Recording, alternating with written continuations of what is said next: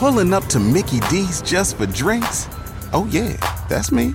Nothing extra, just perfection and a straw. Coming in hot for the coldest cups on the block. Because there are drinks, then there are drinks from McDonald's. Mix things up with any size lemonade or sweet tea for $1.49. Perfect with our classic fries. Price and participation may vary, cannot be combined with any other offer. Ba da ba ba ba.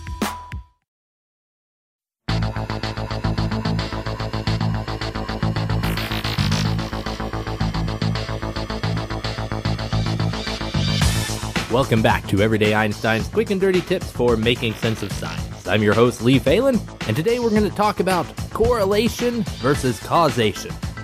A few weeks ago, our family took a ferry across the English Channel. On the way from England to France, the ferry was extremely crowded, and the crossing took about 75 minutes. On the way back from France to England, there was hardly anyone on the ferry, and the captain announced that the crossing would take 95 minutes. My five year old wondered why the crossing was going to take longer on the way back and came up with this hypothesis. Maybe when there's less people, the slow the boat goes slow, but when there's more people, the boat goes faster. All the facts seemed to support her, and while this could be possible, I hope you'll agree that it wasn't the most likely explanation. You see, my five year old had fallen prey to a classic statistical fallacy correlation is not causation. This phrase is so well known that even people who don't know anything about statistics often know this to be true.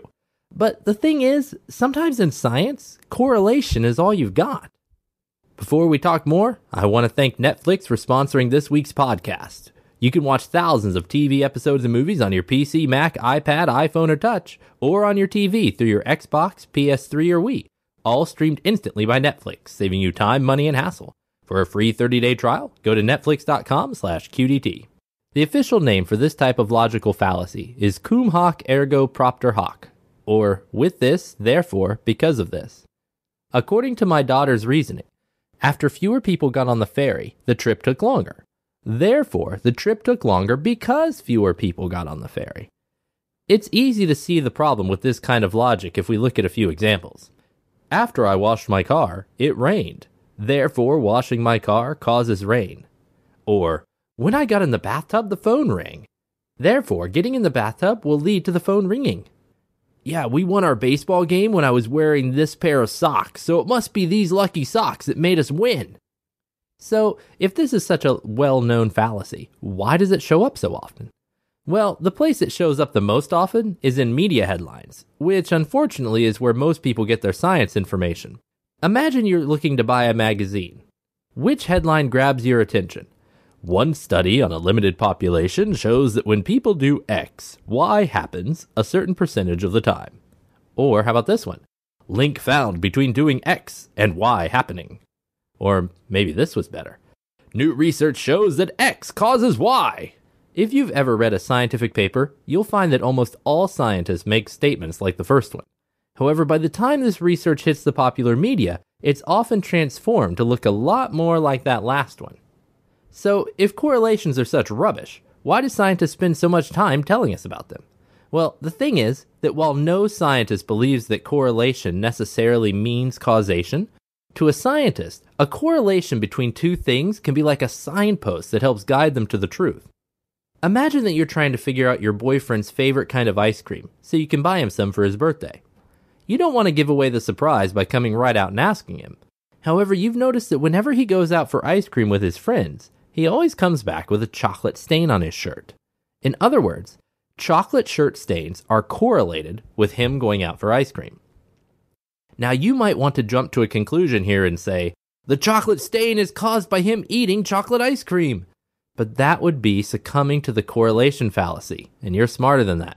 Maybe one of his friends always manages to spill chocolate ice cream on your boyfriend's shirt.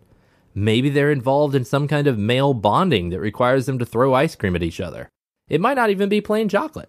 Maybe it's Rocky Road or Fudge Ripple. The possibilities are endless. So you decide to use your stain observations to come up with a hypothesis that can be tested. You hypothesize that your boyfriend likes plain chocolate. So to test your hypothesis, you buy some chocolate ice cream for yourself and offer him a bite. He turns his nose up at it and says that plain chocolate is too boring. Now, while you haven't discovered the truth yet, you can use this new evidence to refine your hypothesis. You look for more correlations, noticing how much he seems to like marshmallows. A few days later, you offer him a bite of Rocky Road. His eyes light up and a broad smile stretches across his face as he takes half of your ice cream in a single bite. Success!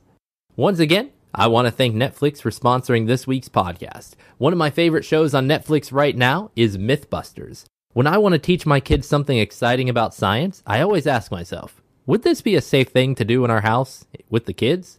Usually it is, but sometimes there are questions we just can't answer safely. Like, is it safe to take a shower during a thunderstorm? Well, fortunately, Mythbusters have answered that question for us. And so we tune in at Netflix.com to watch it on instant streaming. With Netflix instant streaming, you can watch tons of movies and TV shows, and you can get a free 30-day trial at netflix.com slash QDT. So now you know all about correlation and causation. The three takeaway messages from this episode are number one, just because two things happen together doesn't necessarily mean that one causes the other. Number two, looking for correlations is one of the most frequently used techniques in science because it provides us with hypotheses that we can test to find the true cause of what we're investigating. And number three, your boyfriend needs a lesson on how to eat ice cream properly. If you like today's episode, you can become a fan of Everyday Einstein on Facebook or follow me on Twitter at twitter.com slash qdteinstein. If you have a question you'd like to see on a future episode, send me an email at everydayeinstein at quickanddirtytips.com. Till next time, I'm your host Lee Falin with Everyday Einstein's quick and dirty tips for making sense of science.